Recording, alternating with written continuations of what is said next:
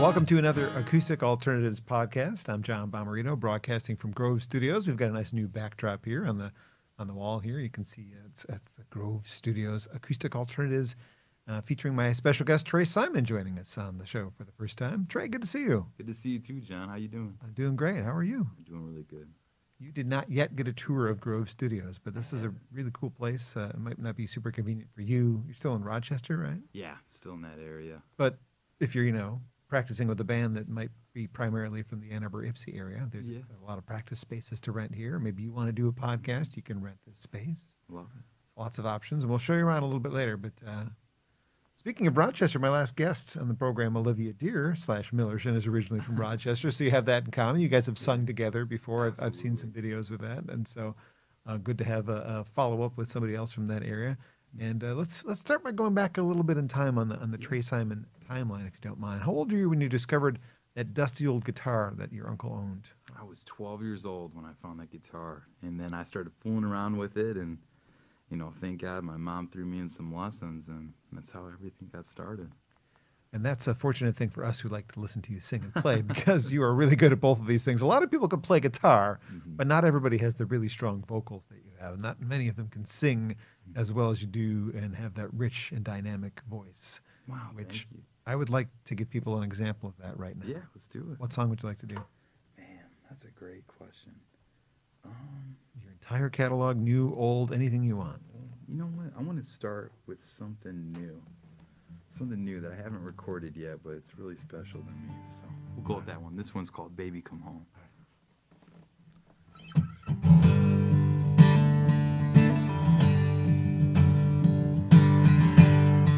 Quarantine, a little bravery, a lot of faith, the in-between of things I've been running from.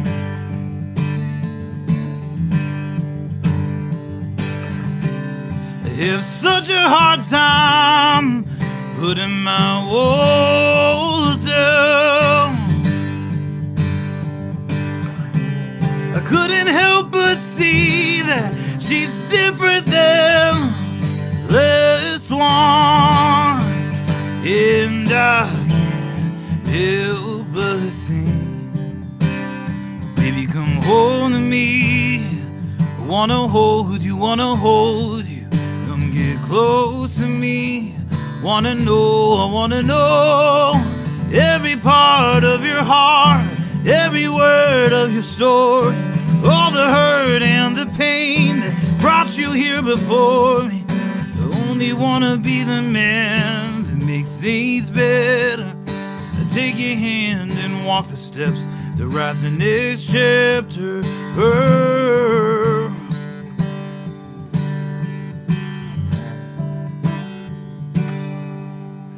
Baby, come home.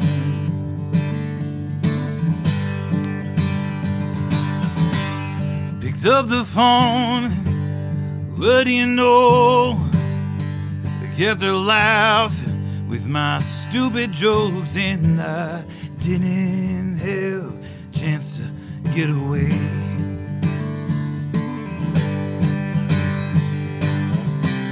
I have such a hard time showing what I'm feeling. I couldn't help but see that she had a way of pulling it out of me, and I can't help but sing. Baby, come hold me. I wanna hold you, wanna hold you. Come get close to me.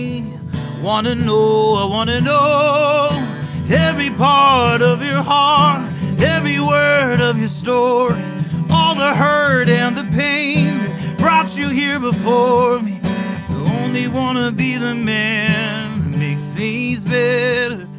I take your hand and walk the steps to write the next chapter.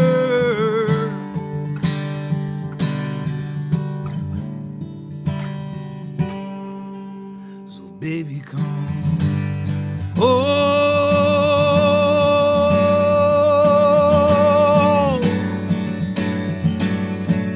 baby.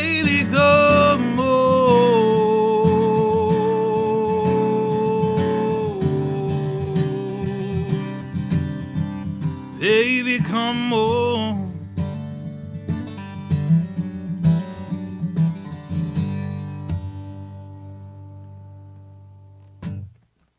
Nice. Brand new music from Trey Simon on Acoustic Alternatives, and the track again is called Baby Come Home. Mm-hmm. Yeah. That seems pretty natural. Love it. Nicely done, sir. Something written during quarantine. Yes, absolutely. About somebody to your left, I imagine. Yeah, pretty much. All right. She's not on camera, so nobody knows what I'm talking about. No, nothing. No, I don't know what I'm talking about.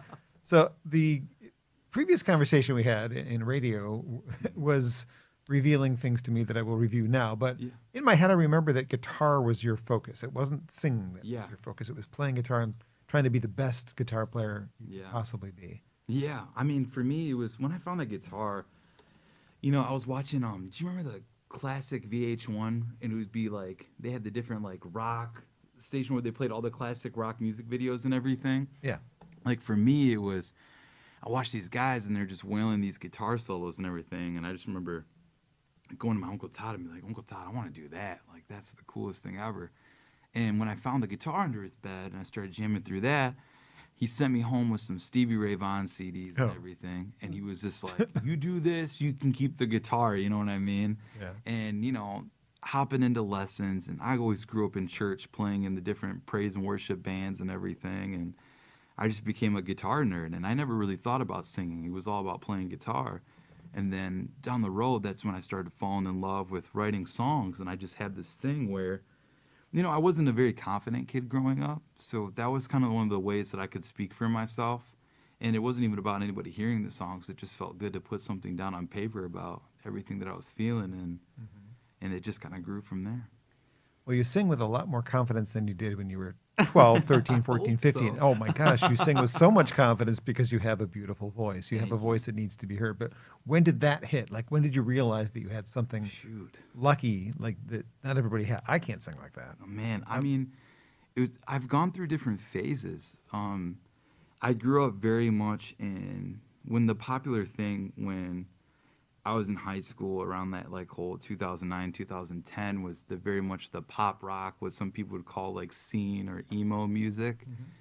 And that's what all my friends were, but me being the chubby brown kid in school that didn't really look good in tight pants, like really wasn't like, they'd be like, yeah, Trey, you play guitar pretty well and you know, you do the blues stuff, but you don't really fit our look or what we're trying to do. And so I remember desperately trying to fit in with those guys and trying to sing in ranges that were definitely too high for me. And then from there, I found a John Legend CD and just fell in love with John Legend and noticed that he very much grew up playing in like the different gospel genres and everything that I did being a kid growing up in church.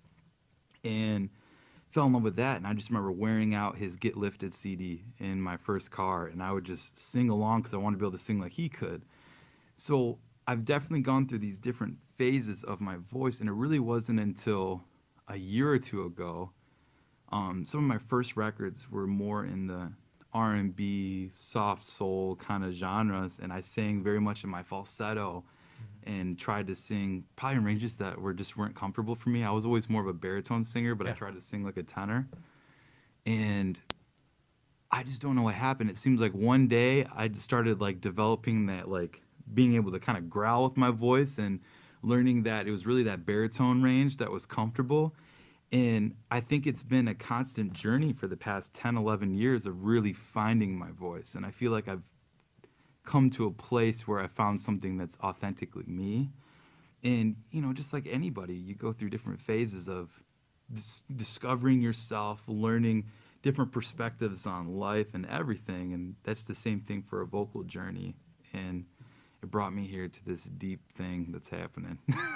I'm glad for it. Rolling with it, man. I get to enjoy the benefits of it, so I'm glad. Thank you. Which came first, though, the desire to write songs or sing or play guitar? Like, well, play guitar came first, but like between writing songs and singing, was it about writing the songs that made you sing? Is that what you were saying earlier? Pretty much, yeah. Like I wasn't born a singer at all, and I was terrible. I mean, one of the stories was, I remember singing in the shower, and my sister would walk by, and she'd be like, you are terrible. Stop singing. Like, it is so awful. And I remember it made me cry. And I just remember, like, God, please give me a singing voice. I want to be able to do this thing. But I just loved writing songs. And I just kept doing it, and then as I kept singing more, you know, I started being able to hold a note a little bit more, and it just kind of went from there. Well, your life experiences haven't always been so charmed. Yes. There's been some hard times. You want to tell me about some of those times that got you to this point where you're the Trey I know today, this really strong man. I gotta say, I guess with the vocal journey, with everything, I always had like maybe just like a confusing like identity issue where, you know, my dad's black, my mom is a blonde-haired, blue-eyed white lady, just like two of the most opposite people coming together.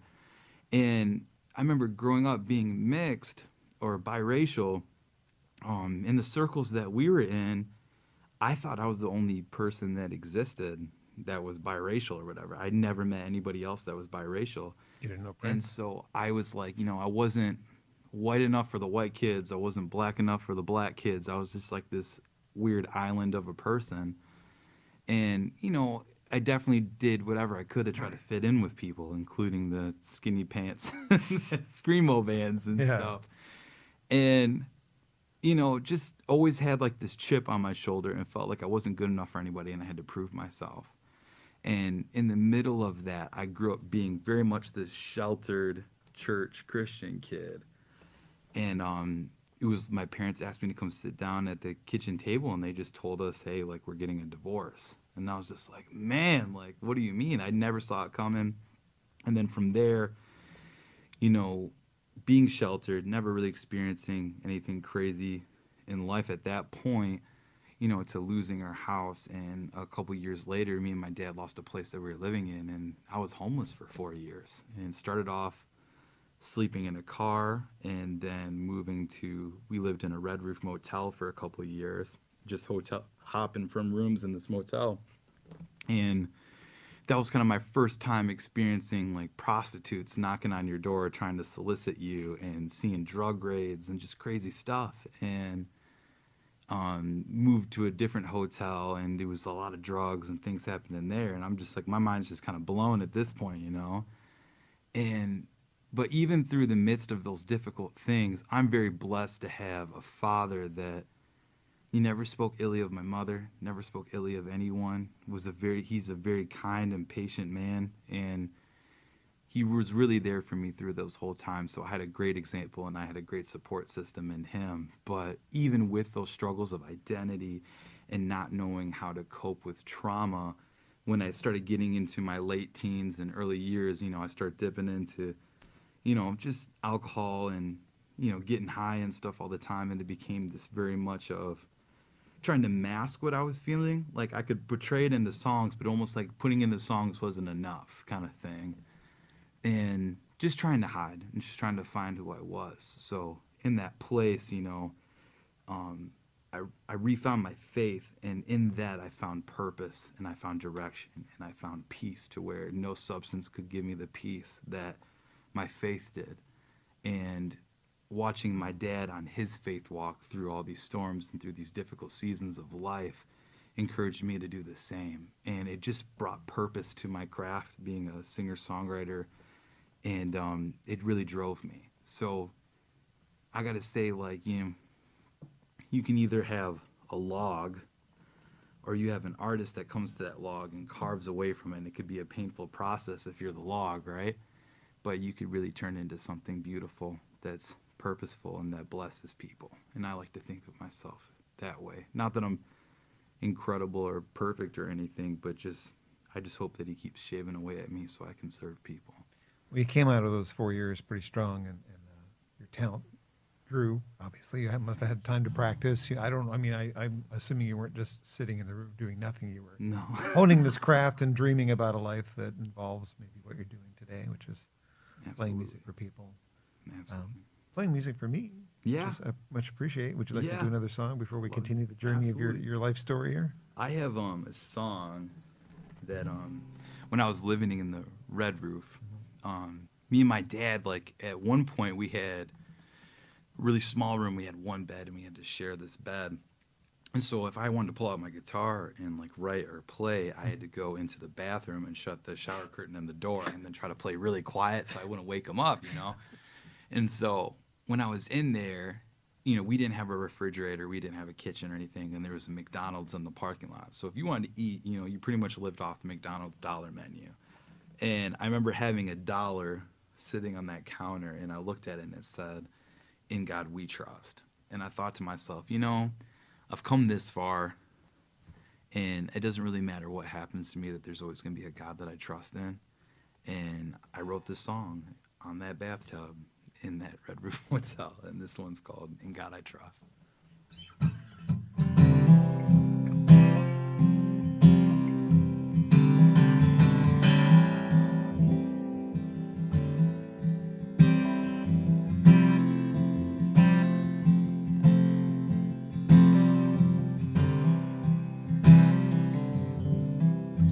My entire life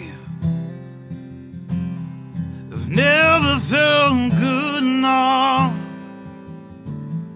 and I've seen hell a few times past year, and I've been searching for love, but I still haven't found someone. Never felt love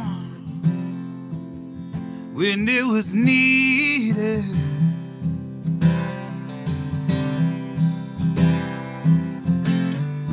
Life feels so cold when you have no one.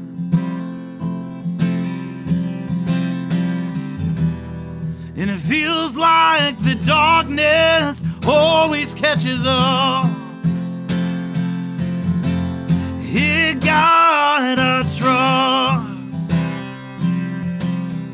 and I may not have much, but I still believe in grace. And I still got this smile on my face, and this God that I trust. They called me a problem child, never looked at me with a smile. And I swear to God, man, I tried to please them. And I don't care what they say, I never needed them anyway. But words cut so deep, and I can't stop the bleeding.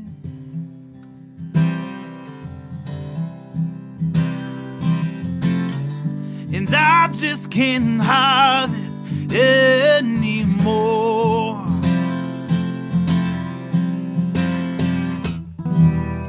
And in this life, man, there has to be more, more, more. In God I trust, and I may not have much, but I still believe in grace. I still got this smile on my face, and this God that I trust.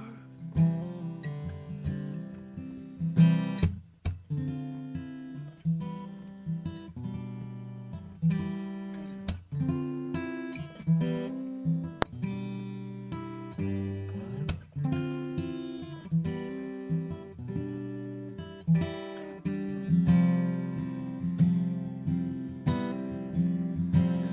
I'm leaning on the everlasting arms of God. I said I'm leaning, yeah, leaning on the everlasting, and this God that I trust. And I may not have much, but I still believe in grace. I still got this smile on my face, in this God that I trust. There's a guy that I trust.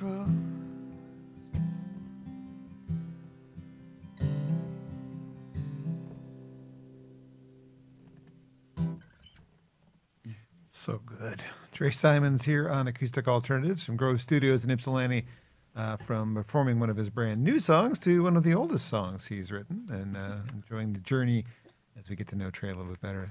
If you've never heard him before, I hope that you are enjoying what you're hearing, because I know I am. So I know a lot of my local singer friends like you start by playing the coffee houses and eventually get to the listening rooms. And tell me about your journey playing live music for the first time in front of other people. I mean, obviously performing in your bedroom or your bathroom is how you started playing, but like in front of people that were responding and hearing your voice and going, being blown away like I am. Well, it definitely, it didn't start in church. Like, I didn't have my singing voice yet, but I was mostly playing guitar. But for me, there's a venue in Pontiac called the Crofoot Ballroom, and there's a room inside the Crofoot Ballroom called the Pike Room.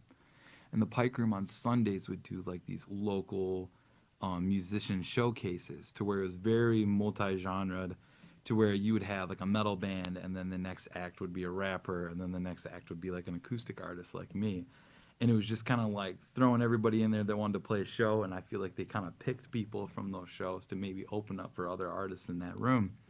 And so my first booked gig was there, one of those showcases. And I just remember playing and then starting to get like a positive reaction from people that were there.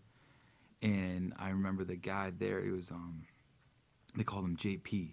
And JP started booking me for some of the other dates that were happening in the Pike Room. And I started building up, playing that venue quite a bit, a couple other local venues. And then JP gave me the opportunity to, you know, I worked hard, you know, I sold the tickets, I brought people to the shows, and JP hit me up and he goes, hey, Andy Grammer is coming to play the ballroom, and the big goal was, I want to play in that ballroom, that's the big stage, you know? Yeah. And Andy Grammer came into town, and that was right when he was doing his, I believe it's called the Coming Home Tour, where he had, you know, obviously... was that the Honey I'm Good hit, or the hit before that? Yeah, the Honey I'm Good, okay, it was on that tour. Because it had a hit before that, too. Yeah. That was a big hit for him. Yeah.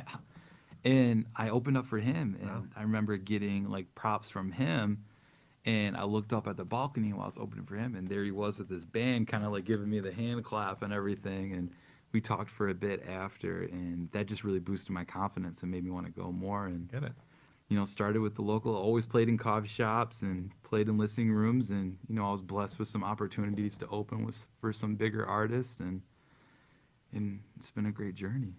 Let's quote your website like you did when I had you in the radio. Patti LaBelle, I heard his voice, and we will be doing shows together in the future. Yeah, Patti really LaBelle cool. said that about Trey Simon, who's sitting in front of me, because you got to open for her at Motor City Casino, is that right? Absolutely.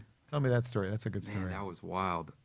So great, because your last guest, Olivia Deere, slash Millershin, she, I got approached from Channel Four. I've done like their Music Monday with Tati Amari, and they gave me an interview. I performed, and I got to do the show, I think, 2 or 3 times.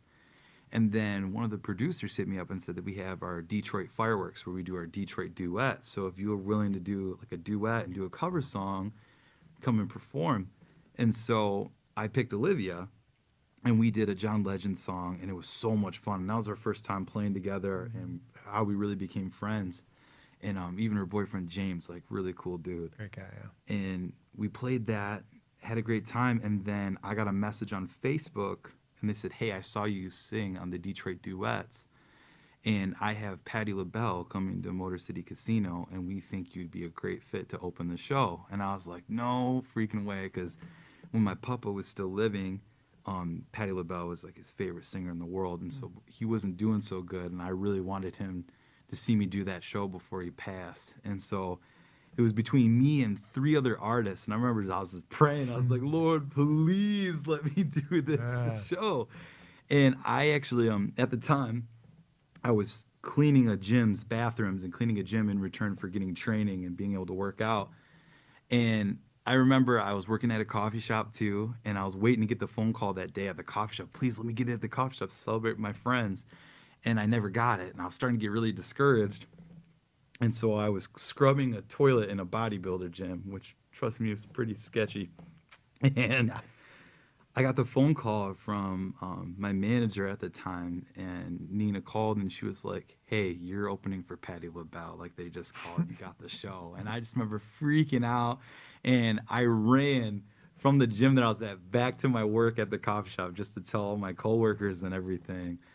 And my mom came, my uncle and my aunt came. We had a whole crew. My dad was backstage with me the whole time. And I just remember standing side stage and just being like, man, this is the biggest stage I've ever been on, you know, and seeing how big of a production it was even backstage. I was very much intimidated, but right before I walked on stage from the side stage, my dad put his hands on my shoulders and he said, hey man, you've been made for this and you've worked really hard for this and enjoy this, you know. And I just remember that gave me the courage to kind of walk out there and play those. I played 4 songs. And the crowd responded really well, and I just remember flipping out. But the funny thing is the show was sold out. Yeah. And so we didn't have tickets to actually watch the Patti show. So they literally told us, oh, yeah, you open, and then you got to leave. And I was like, no way.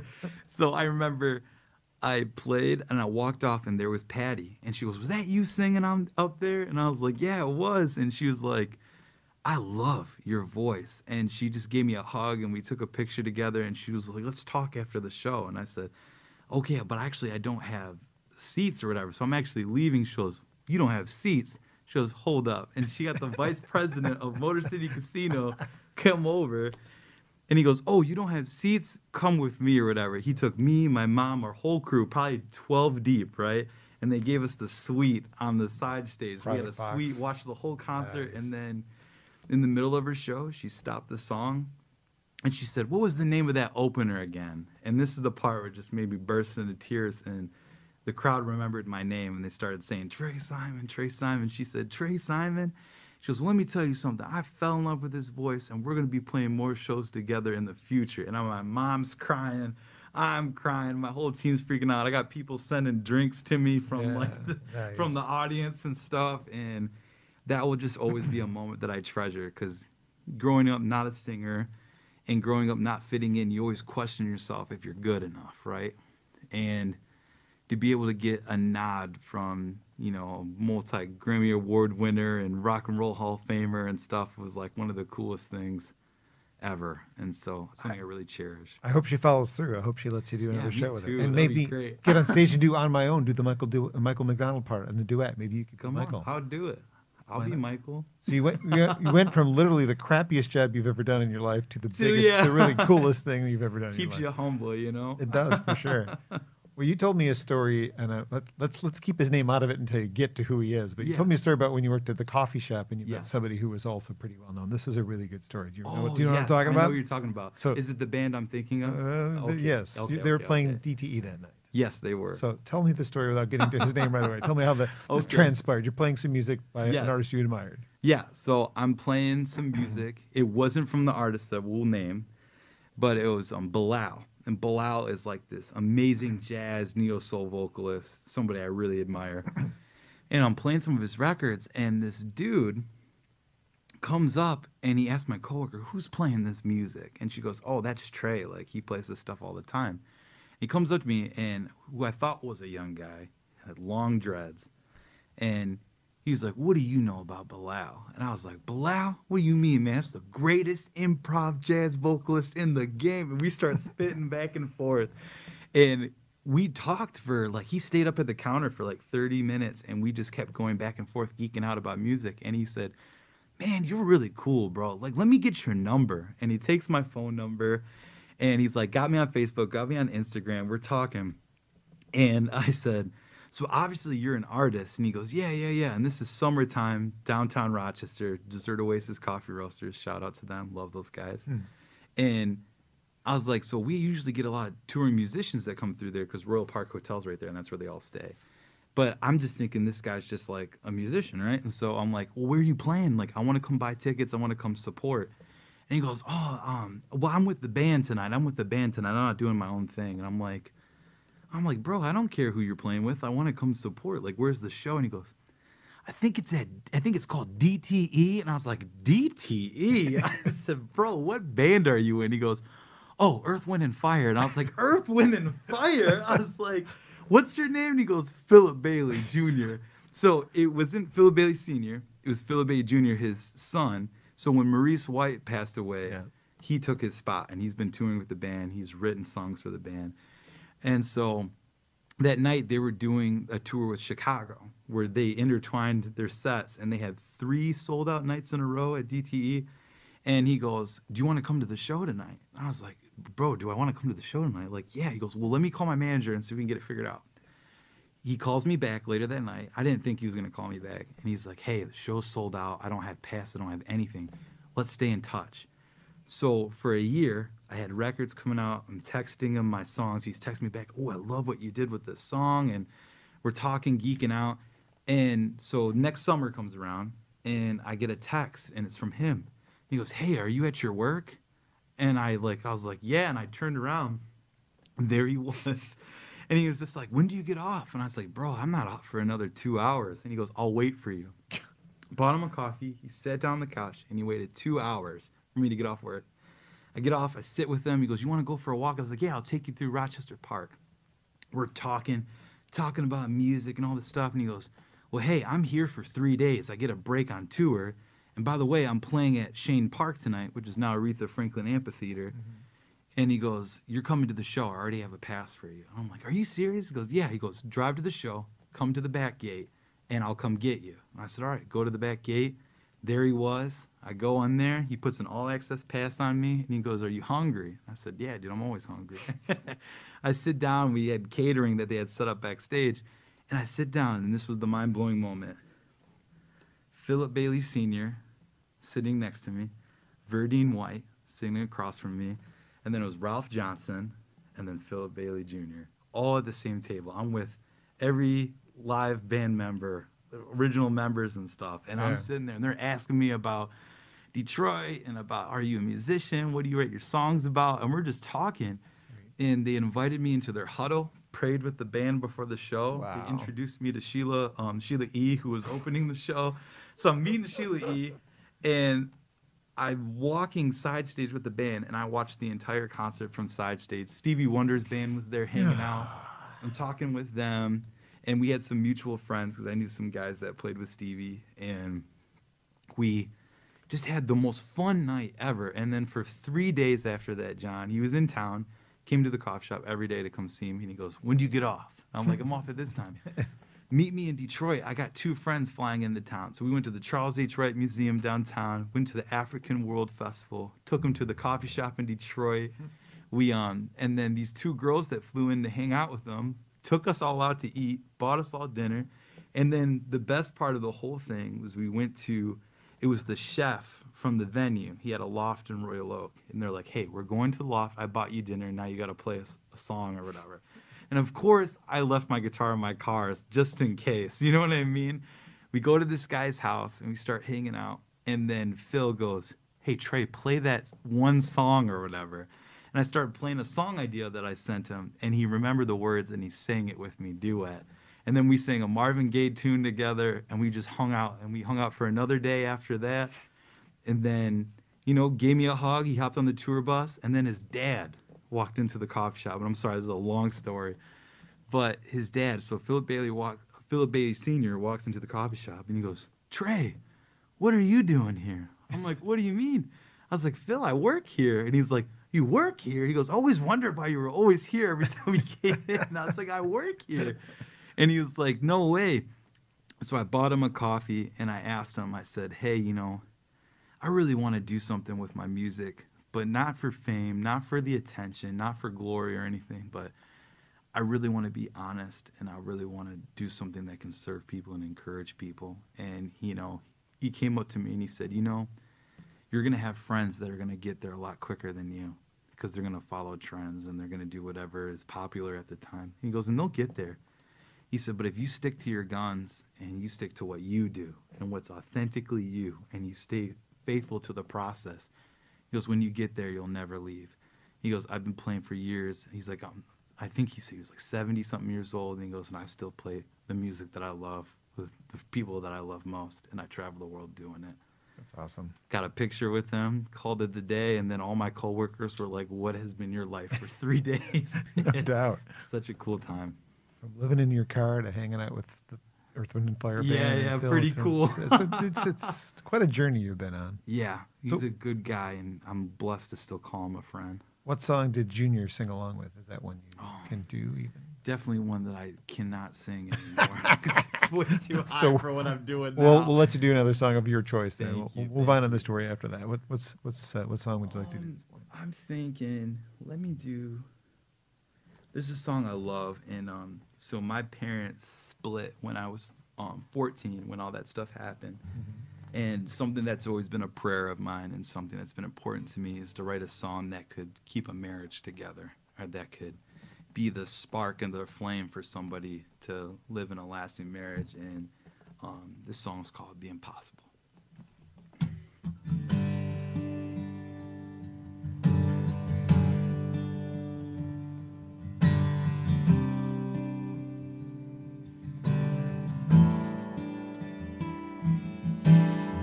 I know that we've had our rough time. Lately things haven't felt right. Don't forget the words that I pledged on our wedding day till my last breath. We have so much to fight for. I hate that I left your heart sore. Do anything to make it right. One last day on the front lines, on the front lines, 'cause we can do the impossible. Baby, I won't let us fall. I know we're standing on the edge, but we're stronger than this. We can do the impossible. Baby, I'm still standing tall, and I know it still hurts. I won't make it worse. Baby, just reach out and grab my hand. Our love will never end. We can do the impossible. We can do the impossible. Yeah, yeah.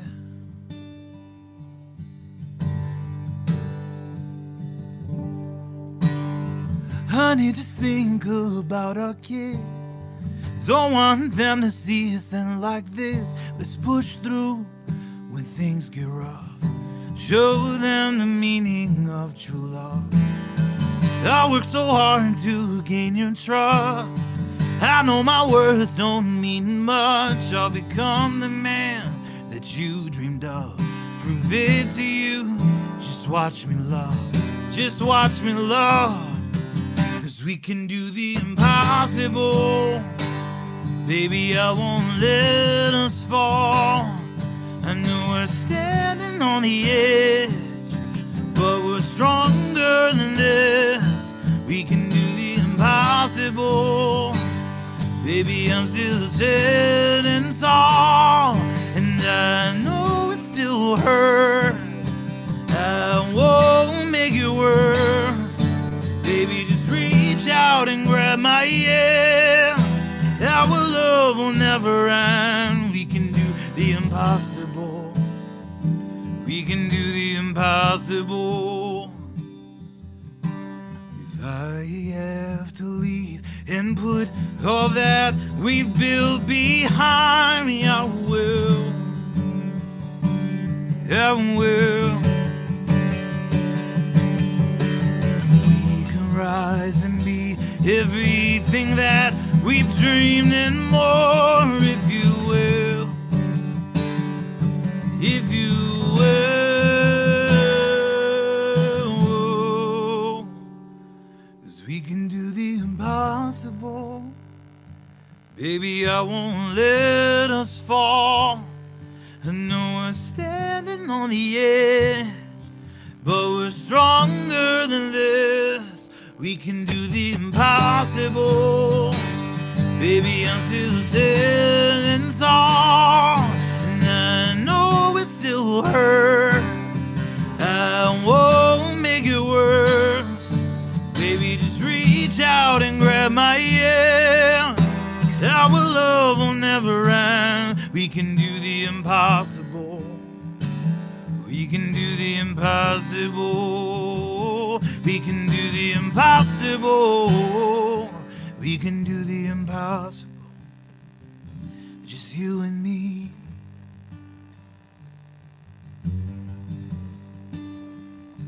Just you and me.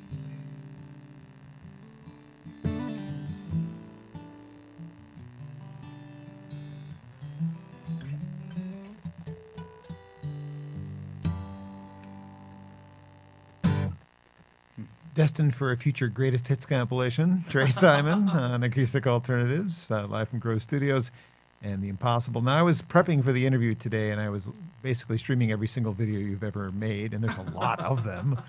And I had a question about that video. And by the way, during the videos, I should mention that there's video shoots from the Motor City Casino show where you're opening for Patti LaBelle. So that the story we talked about, you can actually visit that day and see what Trey was doing backstage there and on stage. But the video for Impossible, you have some weddings. And are those real weddings? Those are real weddings. You just tapped into them? You got somebody's permission? Yeah. So all three of those couples are good friends of mine. Oh, cool. So they all go to my church. They're all people that I know. Shout out to Oakland Church.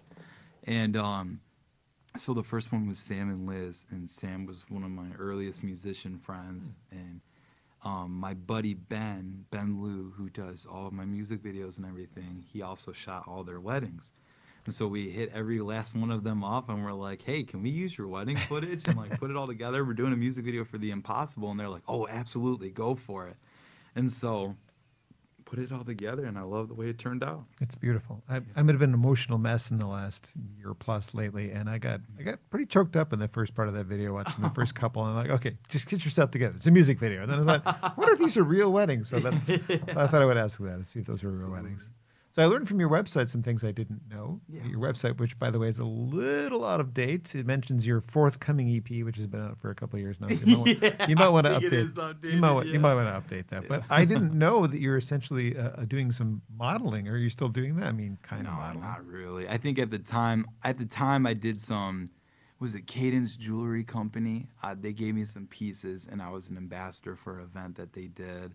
And I've done some shoots for people and stuff like that, but you know, you don't want this mug and then in front of the camera. Yeah, you do. Handsome Trey Simon, I would like him representing my products. Why not? Hey, if you got any, let me know. I don't. I could use something myself. Public speaking too. I wasn't aware that you're doing that as well. Tell me a little bit more about that. I've had some opportunities to speak in front of students and everything, and at the time, my manager was really pushing for me to do more of that. Mm-hmm. And since then, I've had my first opportunity to actually preach at a, was it Christian Community Church or Christ Community Church? So, out in Sterling Heights, and I got to preach over there for the first time. So that's been something that's been coming up in my life, and sharing my story and just being able to encourage people and through my faith journey and everything. Yeah, so I guess that falls into the public speaking. Yeah. Are you looking to do more of that once we get back to normal, whatever normal ends up being? Yeah, okay, I would love to. I love sharing my story with people. Well, multifaceted things. I mean, maybe you can't just survive on being a performer. Hopefully you're not still working at the coffee shop. I know you were doing another side gig where you like being a porter for a car. My buddy owns a car dealership, and I do everything from buying cars, selling cars, driving cars, whatever you got to do. Well, right now you got to do something. Gigs right now. Yeah, you can't make money making music, so you got to make money another day. So one of your EPs was called "What the Future Holds." What does the future hold for you musically? Like, is there a planned physical release? Are you going to stick to digital? What are you going to do as far as releasing music goes? As of right now, I believe everything's going to stay digital. I have two more singles on deck. Going to be released soon. Okay. I have a music video coming out soon for the last single, my newest single, which was Edgy, that came out. So that one's coming. And then I definitely have more songs that are written going in to record. I've even started doing some more worship music and everything too. So I have some videos of me leading worship that'll be coming out as well. But and then the plan is once shows come back around, I would like to take all the singles that I've released in the past 2-3 years and actually put it all on a record in physical form and start selling those at live shows and everything. So that's the plan in terms of the physical record way to go. That's a great idea. I mean, that's where they're going to buy them, because in a smaller setting, in a listening room, people are more likely to come up to you after a show and buy something to meet you. If it's a big, you're playing a large venue, you're not going to come out Yeah. Probably not going to sell much. Yeah, it's true. In the world that you're currently in, and by the way, you belong in the big world. You're ready for the big world. But for now, you know, we got to pay your dues. I guess. What we can get, right? Take what you can get. And when you do get back to playing shows, I know obviously you're comfortable doing this solo thing. Yeah. But do you prefer? For me, for the longest time, I preferred solo, and it's something that's special to me, something I enjoy. I like having the freedom of doing whatever I want. It's intimate, too. And it's intimate, and those are my favorite venues to play. Like, yeah, playing on a big stage is fun, but there's those listening rooms and the coffee shops that I grew up playing in, and that's, like, the stuff I love. But in the world, playing bigger productions on a regular basis, you know, and so I think that is something that's already been talked about bringing into what I do and playing with a full band and doing a full production moving forward. So once those opportunities start coming out and we're able to do something, I'm definitely want to roll out with a bigger production and kind of show a new side of what I do. I'm looking forward to that very much. I read a quote on the Metro Times website that it was about you and what you strive for. Soft, smooth, and soulful. Which of those is most representative of you today? Because that's a slightly older article. Yeah. That's soft, smooth, or soulful? One. I guess soulful. And maybe not in the term that maybe some people equate to it in terms of like genre. Like Marvin Gaye. Or... Yeah. Yeah. Because I don't know if I don't fit into that world. But for me, soulful meaning... always singing from that pure place and that honest place, whether it's embarrassing or if it's hurtful or if it's exciting or encouraging. Not being afraid to really dig deep and keep it in a deep place, because I've never been a person to play on the surface. I've always been the one that I don't want to touch the bottom and I don't want to see the seashore. You know, I want to be out in the deep with it, and I want to encourage those people that feel that same way, knowing that, you know, you're not in it alone kind of thing. And to encourage them to be in a place to be comfortable with it, too, because you get a whole lot more out of life when you just embrace the things that you're truly feeling. Good point. Well, one of the S's they left off, and that was your quote, you forgot spiritual, because that's definitely you, too. Yeah, that's a part of who you are, without question. So a lot of S's. Maybe your next album should just be called S. I think so. You're the complete package, though. You've got the looks, you've got the voice, you've got the guitar chops, and I think you've got... a big future ahead. Now, what do you envision for yourself? Are you going to try and be John Legend or a local legend? I don't know. What do you want to be? I mean, do you want to just make a living doing local shows, or do you want to play out in California and Texas? And I want to travel Boston. The world. I want to go all over this country. And, you know, before the COVID stuff, I finally got into playing out of town and starting to get flown out to some of my first gigs, which was really exciting. And I signed with Brave Enough Artist Agency out of Nashville, and they've been getting me more into the college market and traveling to different universities.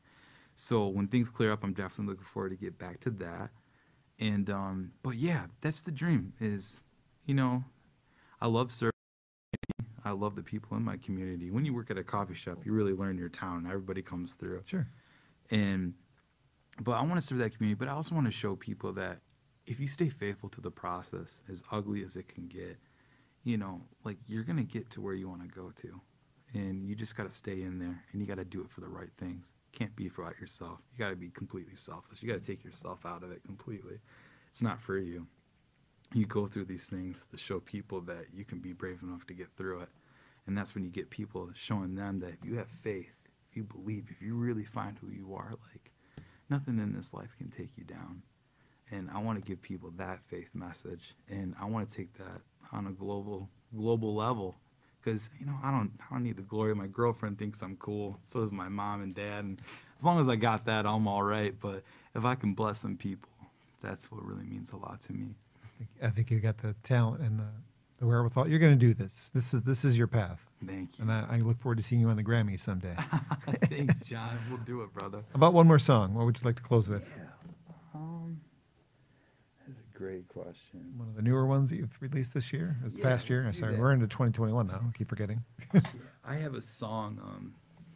So my girlfriend's name is Lindsay, and she's definitely too good for me. But I'm glad that she sticks around.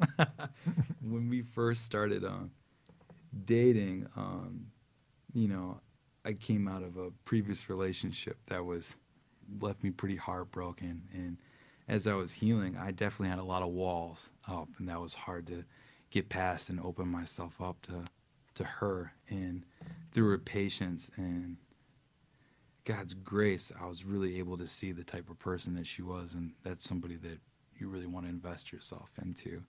And so I wrote a song about that whole journey, and I released it earlier last year, and it's called What I Have Left.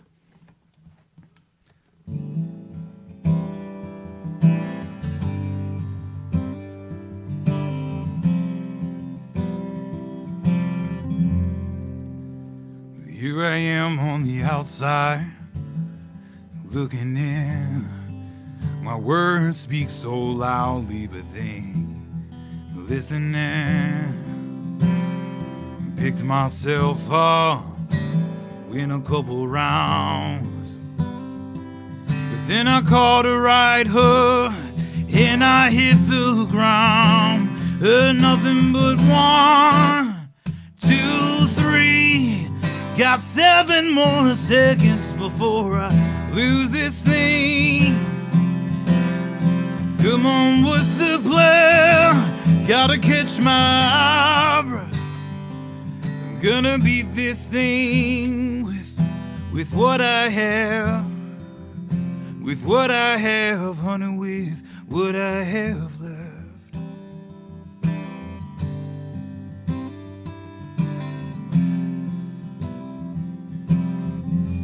She ain't nothing but the good kind. Pretty green eyes. Talks with Jesus every morning. Doesn't miss his good night. Yes, I want love, but it scares me. I tried to put my walls up, but then it hit me. Heard nothing but 1, 2, 3. Got 7 more seconds before I lose this thing. Come on, what's the plan? Gotta catch my breath. Gonna beat this thing with what I have. With what I have. Cause you don't know what I've been through.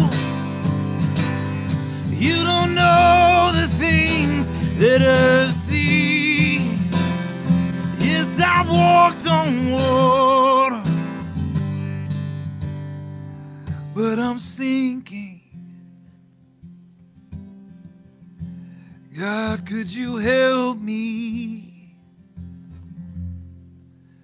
'Cause I'm here in 1, 2, 3. Got 7 more seconds before I lose this thing. Come on, what's the plan? Gotta catch my breath. Gonna beat this thing with what I have. With what I have, Jesus. With what I have, honey, with what I have left.